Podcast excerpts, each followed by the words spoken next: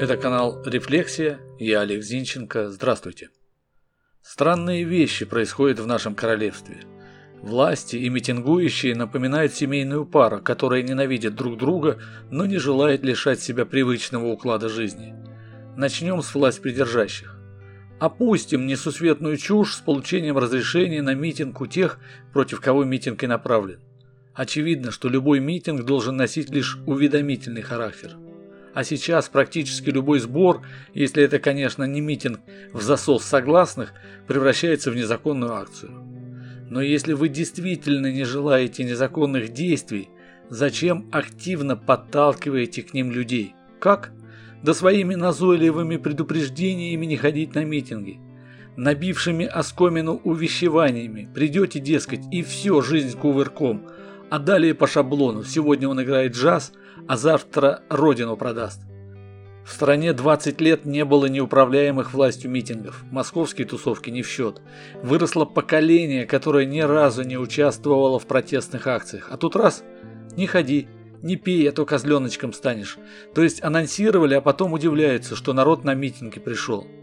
Еще одна глупость – пытаться школьников убедить не участвовать в митингах. Я тоже возмущен и негодую, о чем уже говорил и говорю. Протесты замануха для тинейджеров. Для наших детей. Но пытаться что-то запретить подростку пубертатного возраста это все равно, что заткнуть течь на корабле пальцем. Но пытаются. Дурь несусветная. Вместо того, чтобы придумать детям некриминальные занятия, которые позволят им выплеснуть избытки адреналина, власть ищет некую фрёкинбок в надежде, что она все уладит. Очевидно же, не уладит. Теперь о митингующих. К сожалению, у нас немало людей, которые очень и очень раздражены властью. Причин для раздражения много и нет смысла их сейчас перечислять. Но почему люди, пришедшие митинговать, дети не фет, не задумываются, зачем они пришли митинговать? Да, кого-то не устраивает действующая власть, а может даже и страна в целом. Но почему они требуют освободить Навального? Этого я понять не могу. Он же для того и вернулся, чтобы его арестовали. Абсолютно очевидно, что без ареста не получилось бы этого шоу.